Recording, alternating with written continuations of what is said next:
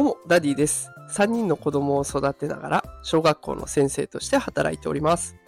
このテクラジでは、AI や NFT といった最新のテクノロジーについての情報を毎日お届けしております。さあ、今日のテーマは、意見の出ない会議と AI との会議を比べてみたというテーマでお送りしていきます。まあ、今日はね、人間と AI を比べてみたというようなテーマで発信していこうと思います。で、こんな放送しようと思ったきっかけなんですけれども、私ちょっと前にね、会議がありまして、えー、内容が子供への指導方法、これを考える会議だったんですね。で、私が提案者となってこんな方法どうですかね？っていうことを提案して、まあ、意見を交わすっていうような予定だったんです。えっ、ー、と、私がね、20分ほどこういう方法で進めていくのはどうでしょうかっていう話をさせてもらって、その後は質疑応答の時間を作って、ね、よりいいものをね、完成させていけたらなぁなんて思っておりました。あのー、ただね、結果は質問も感想もご意見も何も出ないで終わるということで、私が20分話して終わってしまったということなんですね。で、それがね、納得してもらえたっていうふうに捉えればそれでいいのかもしれないんですけれども、話している側としてはちょっと物足りないなっていう感じが正直しました。で、もしこれをね、チャット GPT に投げかけていたら何かしら意見をもらえるんじゃないかと思って、事前にこの会議の内容を音声入力できるように設定しておいたんですね。で、ワードに音声入力をして、それをコピペしてチャット GPT に流すって。こういうことをしたら、もしかしたらチャット GPT だったら何か言ってくれるんじゃないかと思って実際にやってみました。で、その結果ですね、返ってきました、いろんなことが。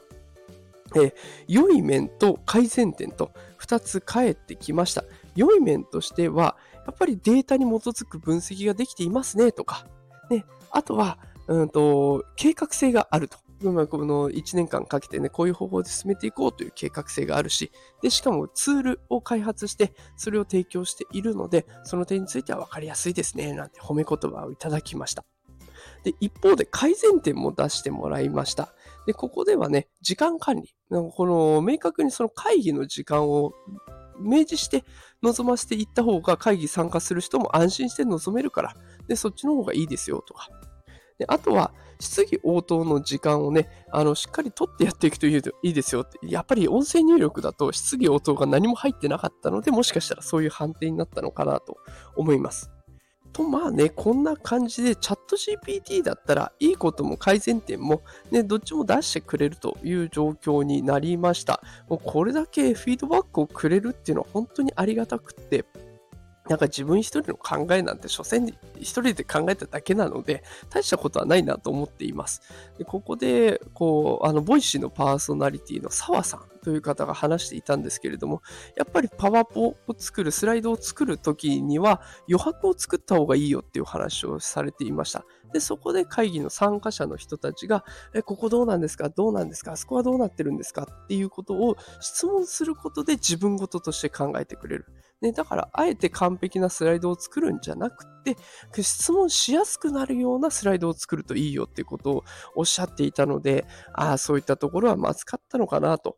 いうふうに感じました。まあ、とはいえね、こう、なんだろう、自分の意見を言わないっていう、そんな奥ゆかしさが日本人のいいところって思われてるかもしれないんだけど、会議で意見を言わないのはまずいなと感じがしちゃいました。まあ、提案者に対するお礼というか、ね、まあ、私はこう思いますよって、ね、そんな感じでお礼として自分の考えを伝えるとか、そうすると内容がさらに良くなる可能性が出てくるじゃないですか。ね、だからやっぱり何かしら意見を言うっていうのは大事なんじゃないかなというふうに思いました。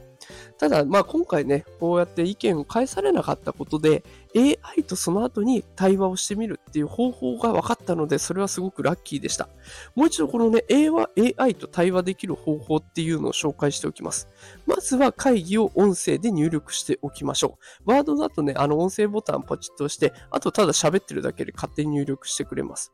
もう、あの、正直ね、それを読むと、すごい恥ずかしくなります。自分はこんな口癖があるんだとか、これ何言ってるかよくわかんないなっていうのも文字になるともう露骨にわかっちゃうので、恥ずかしいですけど大事です。で、その文章をチャット GPT にコピペして貼り付けると。で、貼り付けた時に、まずは要約をしてもらいます。で、要約するときには、あの、マークダウン形式っていうもので要約してもらうと、見出しがついてすごく見やすくなるのでありがたいです。で、それについていい点と改善点を聞くというステップをね、小刻みに踏んでいくのが大事になってきます。コピペしたらまず要約。で、その後にいい点と改善点を聞いていくというような、この流れ結構使えるのでね、ぜひお試しいただければなと思います。ご自身のプレゼン力をアップするとか、あとは会議の内容をね、さらに高めるとか、で、今後の事業をさらに伸ばすとかっていうところでも使えると思いますので、ぜひね、お試しいただければと思います。さあ、ということで今日は人間と AI を比べてみたというテーマでお送りしました。えー、今日もね、最後まで聞いてくださってありがとうございます。こんな感じで AI とか NFT の情報を毎日発信しておりますので、よかったらまた聞きに来てくれると嬉しいです。フォローボタンを今のうちにポチッと押しておいてくれると、最新のね、あの放送見やすい位置に来ると思いますので、ぜひフォローボタンをお願いいたします。それでは、えー、今日も最後まで聞いてくださりありがとうございました。働くパパ、ママを応援するダディがお送りしました。それではまた明日お会いしましょう。さよなら。